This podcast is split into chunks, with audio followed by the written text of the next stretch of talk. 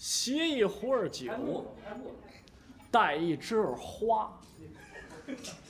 醉时歌，狂时舞，醒时罢。成天家只知唱曲儿不着家。今儿唱什么呢？也不唱脱包赶棒、长枪大马，也不唱着带月西厢下。我们呢，请弦师款动丝弦，我们唱一个什么呢？接着唱那二本的。 打渔杀家，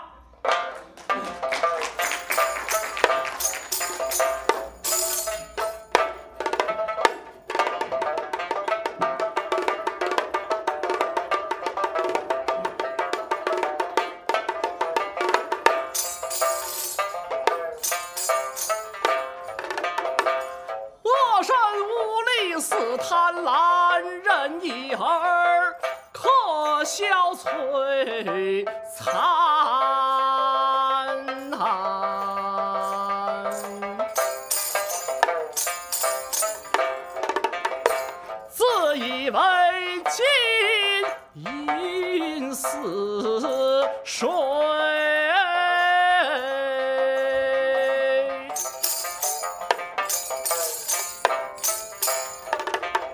势力如。 山焉知道那精卫远身，沧海能填岸。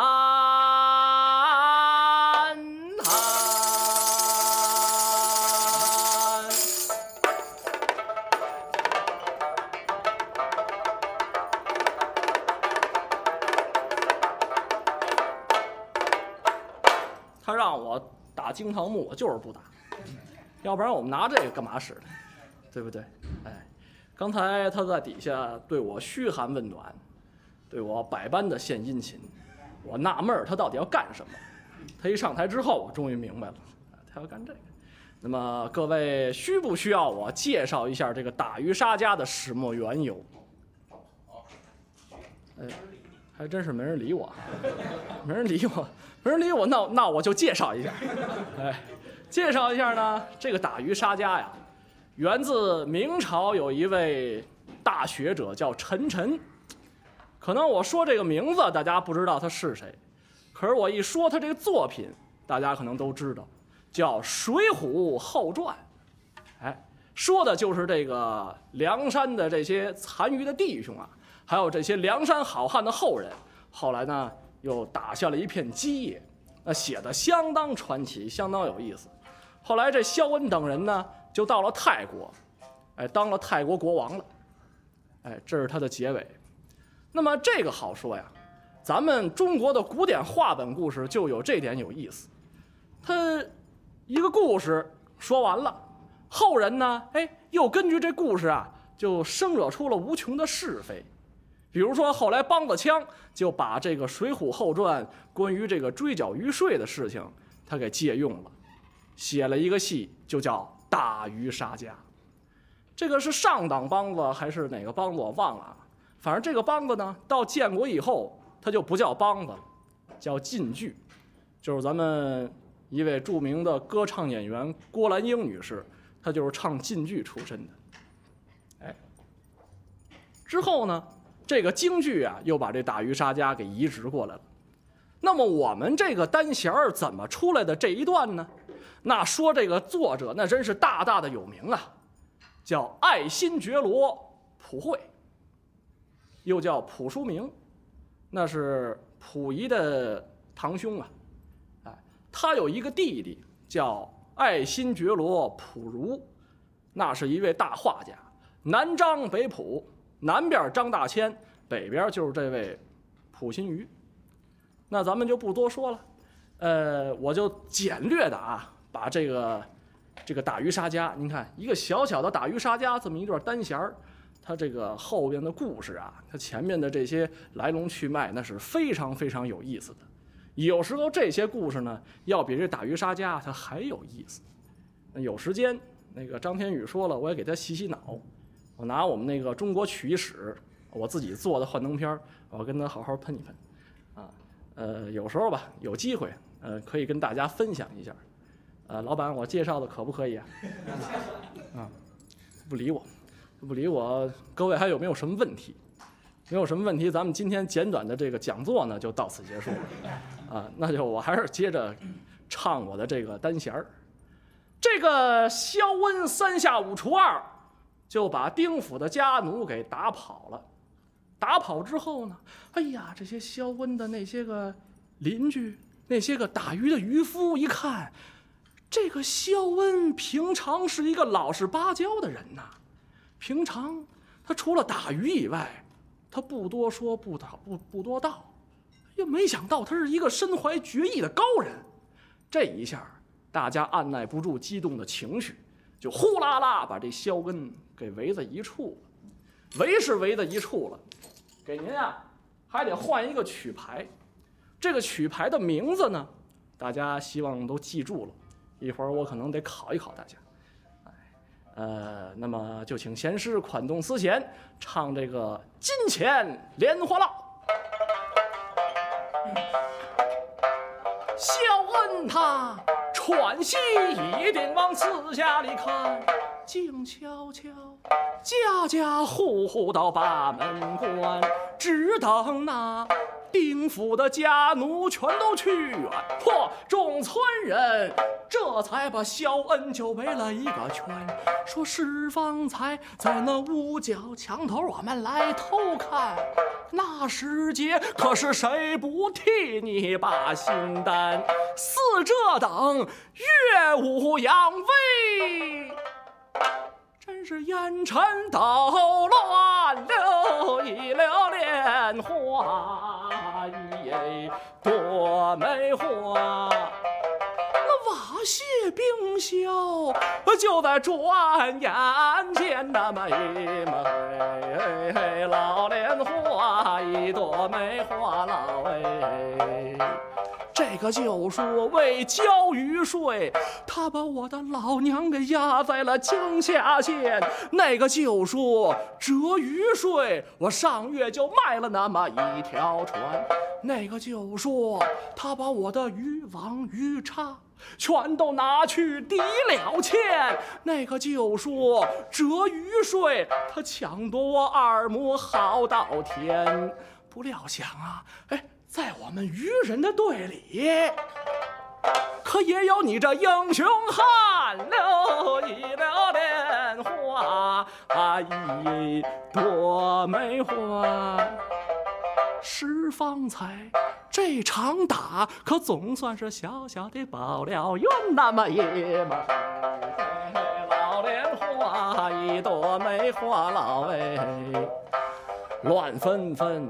你言我语都把萧恩赞，萧桂英手里夹着老妇的长衣就站在一边，他早就擦拳魔掌要把那群奴战，奈老妇严主可不准他来主权，他们妇女周旋过了众人，可就一同回转，留一留莲花，一朵梅花。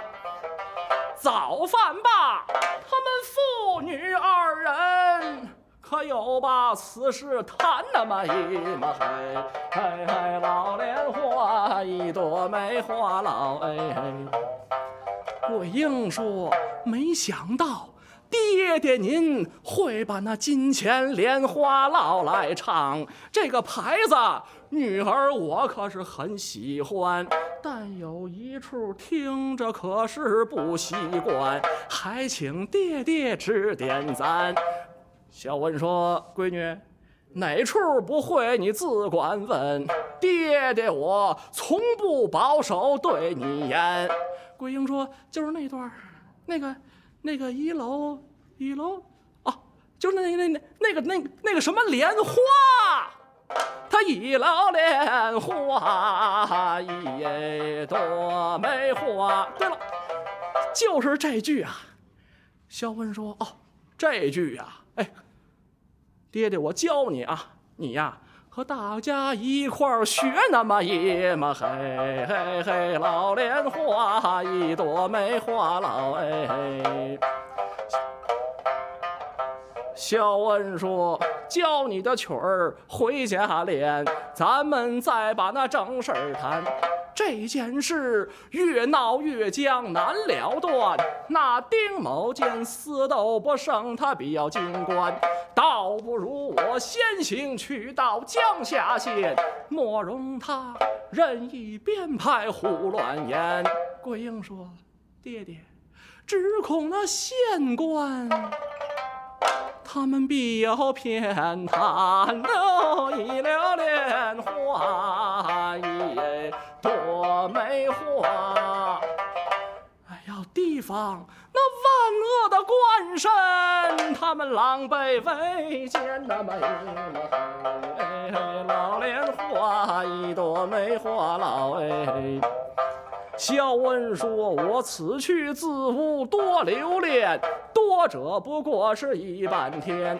我走之后，丁府有人要来询问，你千万要置之不理，把门关。”说着话，他们父女二人就出门奔了江岸，留一留莲花，一朵梅花。桂英他眼望着爹爹就上了渡，船那么一抹黑。这段没唱好啊，没唱好，为什么呢？观众刚才没跟我一块儿唱，我这个计划算是落空了。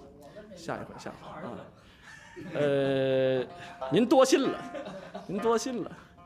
这个肖桂英啊，眼看着这个肖恩远去的背影，他是心潮澎湃呀。为什么呢？老父亲这么大年纪了，其实之前呢，在这个梁山好汉死的死逃的逃以后，有一个叫阮小二的，其实就是化名了肖恩，流落到江湖之上，以打鱼为业呀。唉，可惜呀，自己不想惹事，树欲静而风不止，还是惹上事情了。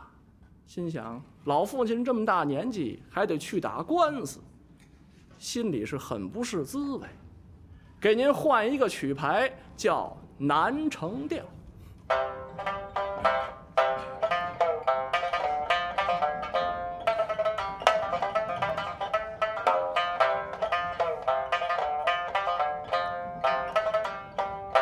桂英他从那江岸上归来，把柴门紧掩，本待要把渔网补，他是神思有卷烟烟。想老父办事的江湖里多少崎岖惊险，因不愿应尘网，他才隐迹在江岸。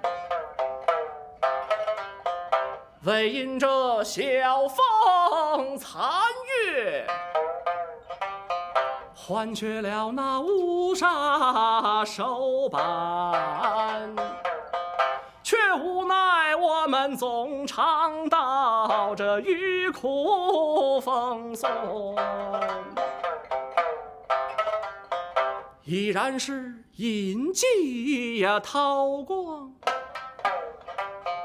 自安贫贱，仍不免飞来了这意外的恶纠缠。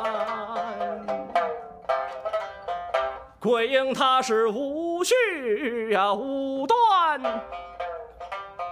惊魂一战，不觉得这一轮月就已然挂在茅檐，也无心去煮水呀烧柴。只吃些残羹冷饭，就着那明月光，他是草草就安眠。到次日天色呀微明，就盼望我那老妇回转。思想起这月色好啊，应有夜航船。若乘着夜航而归，此时节就快要到啊。思想起这夜色好，出门就望着江边。此时遍地的寒霜，江风儿扑面，乱萧萧落叶香，他是身上就透着淡寒。渺茫茫在那小雾之中，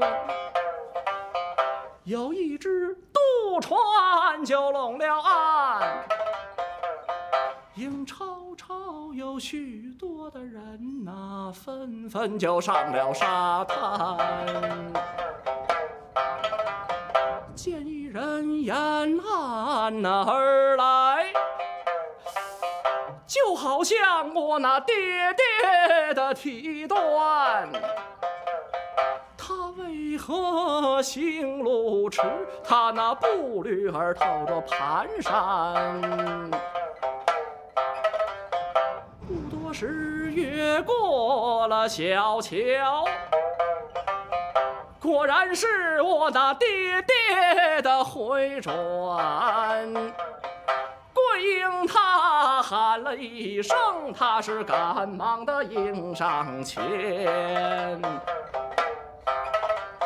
见老妇面色呀苍白，神情大变，望桂英就摇了摇手，说是回家再细谈。桂英她眼望着天伦，要问又不敢，也只得搭讪着上前来把他搀。来到了那草堂啊之中，桂英他是惊异呀满面，见老妇皱双眉，他紧紧地咬牙关。停半晌才面对着桂英，他是顿足我长叹，果不出尔所料，我真遇见这狗贪官。昨日里我去到了县衙，大半日他在升堂啊传见，一见面就乱发威，他不准我出一言。他说我是抗税殴差，形同造反。姑娘，我这年纪老，还是法外特从宽。当时间把我摁倒在公堂，就责打了我40大板，更不许我再陈词，就插出了县门前。说到此，他是须发怒张，奋拳敌案，他还叫我到丁府上去赔罪，可不准我过3天。桂英说：“哎呀，爹爹，你可肯前去吗？”萧恩他是一翻火眼，我恨不能生双翅就飞过了大江南。凭着我这一口借刀，我要杀他个全家血溅。桂英说：“爹爹，您要三思。”这萧恩说：“你莫阻拦。”不料我在这垂暮之年，竟被这鼠辈了所算。我岂肯再忍辱，向仇人去乞怜？不应说事到而今，女儿我也不敢深劝，但只是我生死要随老父，咱们同去报仇冤。小恩他是思忖了多时，才不头点，少不得将女儿啊，他又嘱咐了一言。话说萧恩父女儿俩，这就要到丁府上去报仇雪耻。各位，那丁百万那可是一方的豪强地主，那丁家上上下下是家丁无数，恶奴成群，连官府都要怕他三分呐。萧恩心里明白呀，此一去名为报仇，实为玉碎。想到此处，萧恩的心里边一阵的酸楚。这正是望长空，孤云自飞；看寒林，夕阳见地。萧恩心里说道：“此生休矣，此生休矣呀！想我萧恩，白首无成，往事依稀，日暮穷途，是空晚余晖呀！”正在这时，忽听得旁边的桂英儿轻声念道：“本是同林鸟，相飞各失群。可怜一片影，相隔万重云。”这一下真是惊醒了梦中人，萧恩才要独自赴险，让女儿桂英拿着庆鼎珠去独闯天涯。给各位换一个曲牌，叫做《剪电花》。萧恩说此番前去，吉凶难断，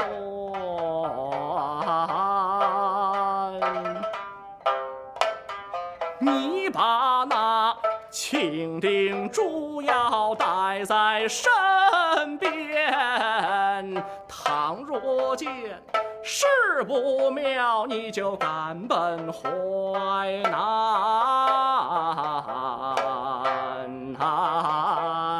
哎呦，纵不测，为父我也免去了牵缠。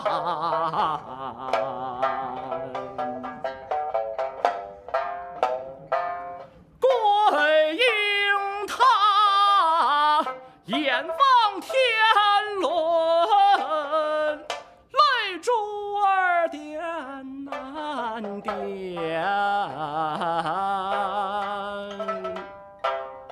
说他那里又不是什么虎穴龙潭，更何必说这些忤逆之言？哎呦，设不幸女儿我又还能瓦全？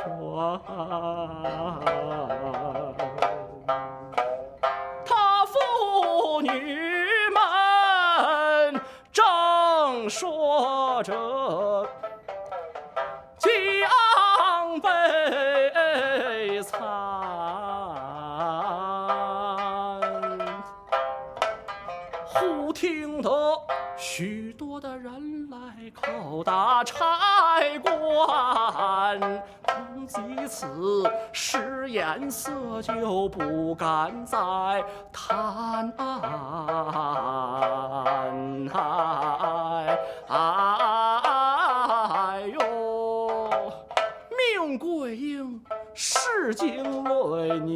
去一关，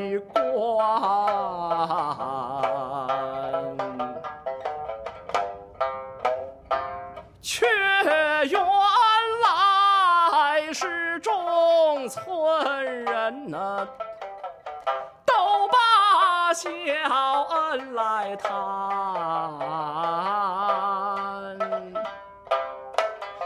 一个个悲愤填膺，且吃山泉，咒恶霸，又痛骂贪官，哎呦！岂说道，这才是咱们同病相怜。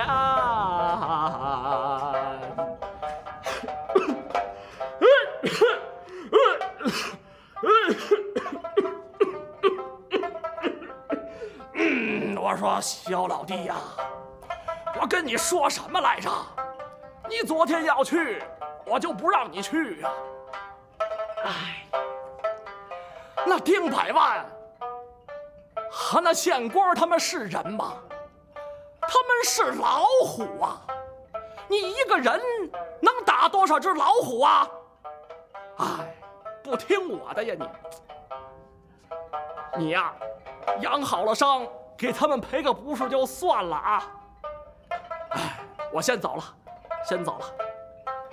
他父女们只当道，邻人们全散，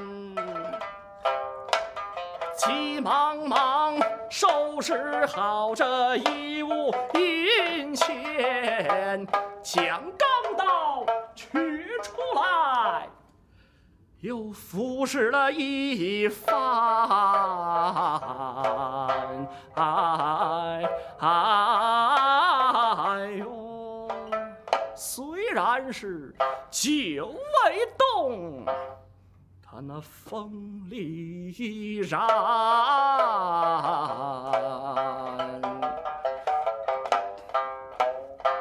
小恩他弹着钢刀，慨然长叹，说你随着我出生入死有数十余年，隐迹时险些儿将你换了鱼竿。哎呦！不料想到今天，还要仗你去报怨。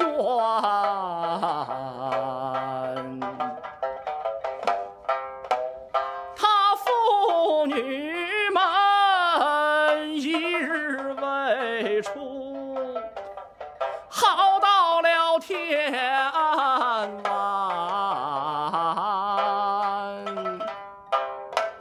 江面上静荡荡就受了渔船，他父女收拾齐就要奔江边。哎呦！出门来把那门儿倒关，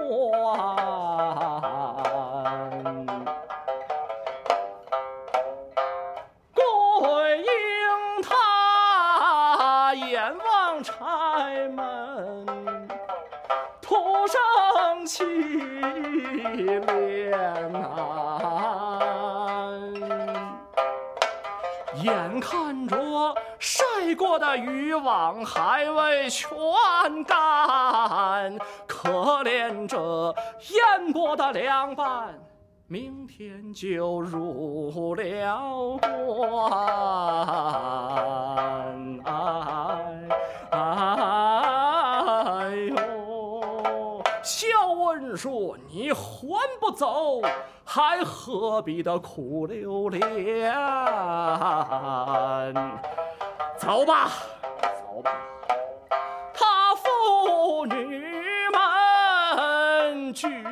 匆匆来到了江岸，此时节月未上，是薄雾漫漫，趁着这好江风就要斜缆开船。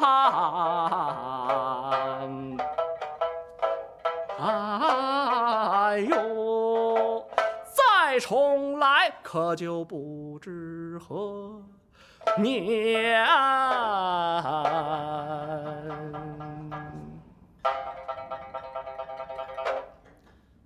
你要鼓掌就起个头。这个打渔杀家，它有很多种故事的版本，有的说这个萧恩、萧桂英去杀了丁府的满门。后来呢，这个萧恩为了掩护女儿走，他自己就被丁府的人还有县官的人就给杀了。还有一种呢，就是这爷儿俩去了丁府都被杀了。那么还有一种呢，就是比较好，杀了之后他们又逃出来了。那么各位想听哪种结果呢？啊，逃出来哈！其实我就会这种结果，开个玩笑。主要是什么呢？说点话，我休息休息。后边给大家换一个曲牌啊，叫流水板呐。哎呀，这个流水板是一个嗨流水啊，就是我唱单弦唱了这么多年，没见过这么长的流水板，我也不知道我能不能唱得下来。其实这么说呢，已经打破了故事的气氛。前一个这个剪电花，大家听着，多么的凄凉啊，多么的感慨啊！当然是这个牌子感慨，不是我唱的让大家感慨啊。我没有这么大，谢谢。这个剪电花我还得再说一句，其实中国的曲牌啊，都是各地都通用的。剪电花大家可能不知道，有知道的，肯定有知道的啊，可能有些人知道，有些人不知道。但是我要说另外一个东西，一个民歌大家肯定知道，叫茉莉花。哎，这茉莉花呢，就是在各处都有，比如说在西北，这个茉莉花叫剪剪花，在北京呢就叫剪电花，在天津呢叫电花开，在山东呢，哎，我得看看书，我才知道。反正总之呢，中国的曲牌就是这样，曲牌音乐是在各地就有各地的生根发芽，用各地的语音，用各地的这个语调唱出来就不一样了。我也差不多歇够了。那就请贤师啊，谈咱们这个流水板。这流水板呢，因为是太长了，我准备，但是我还真不见得能把这流水板唱下来。我要是唱得不好呢，比如说忘了词儿呢，我就打哪儿忘了，我就接着唱。大家也多担待啊，别往上扔鞋，扔东西就可以。我脸皮厚，只要大家不把我拉下去，我就接着唱，就这样。那么，打渔杀家，到了这个流水板才是杀家中的杀家。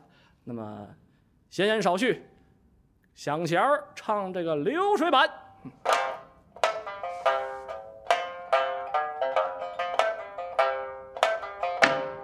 表的是英雄怒火与烧天，横渡长江啊，准备血染刀环。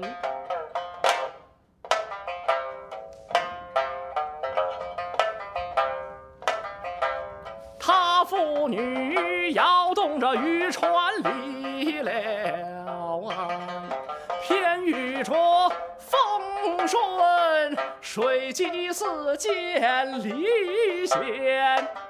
当此时烟波浩渺，水雾空蒙，所有的船只全都靠了岸，唯有那随波上下出没惊涛斜渡一只这小渔船，遥望那沙光明灭，草树迷茫，一只前面就离岸不远。看星斗此时过在那起更的天，寻了一个僻静的江湾，叫蒋船龙岸，就在那芦苇深处就藏好了渔船。他父女披上长衣，暗藏利刃，四股人就起舟登岸。在一路上记着我归途，认明了道路，为的是我们逃走，知识就好回船。正行走，前边现出一座庄园，这小文他是赶上前去，就叩打门环。李边厢问明了来意，斥喝连声说：“朝下站！”不多时，一阵人声，将门开放，说道是：“我们员外叫你就到里边。”他父女暗打招呼，就进了庄园。众家奴横眉立目，冷笑阴毒一派，夜雨他是丑态不断。他父女昂然而入，吊臂警行，全如围歼，就穿过了那几层，院落到了堂前。嚯，见堂上灯烛辉煌，照如薄昼，许多的家奴在两旁站。那恶霸满面骄狂，洋洋得意，他端然而坐在那正中间。他一见萧恩，就连拍桌案，说：“你竟敢抗税！欧差你的胆大包天！”他正然做事发威着，眼环未断。笑问他是一声长笑，说：“你还敢胡言！说你本是无名无姓无忌的流氓，一招得势就肆无忌惮。你一味的强梁霸道，奸险阴毒，不顾天理，全无人性，你言如阳狠，你是与狼谈，更还要结交官府，鱼肉乡邻，私收鱼税，煽动官刑，你扮作虎狼，你是半为鹰犬。数年来，你破人之家，害人之命，夺人之妻，你谋人之产，戳发难数，你的罪恶如山。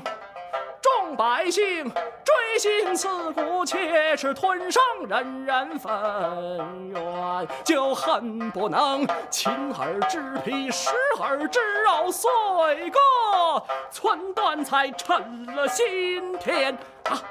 那恶霸一闻此言，气急败坏，说：“真真的要反，忙吩咐给我急速拿下，把他送交官。”众恶奴一声答应，就刚把身转。这萧恩一声长啸，甩脱了僧衣，梆啦啷把那钢刀出鞘，真是电光寒。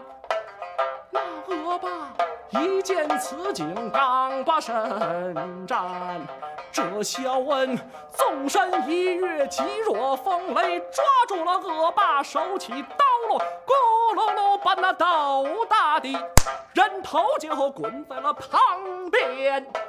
当时间强嚷纷杂，一阵大乱，众家奴他们各朝病人，就一拥而前。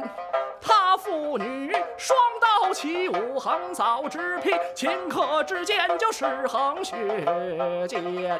萧桂英首先就看到了那个左霸天，只剩下老弱的家奴全都逃散。眼见他父女二人穿好了长衣，擦净了钢刀，从容而去，竟会无人敢拦。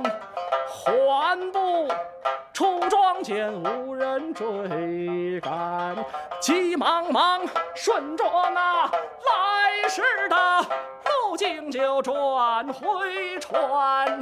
趁着那岸上无人不敢停留，急忙解缆，就在那残月之下出没惊涛，悠然而去，渐远渐小，但则见渺茫茫，一发遥控，那只有天水相伴。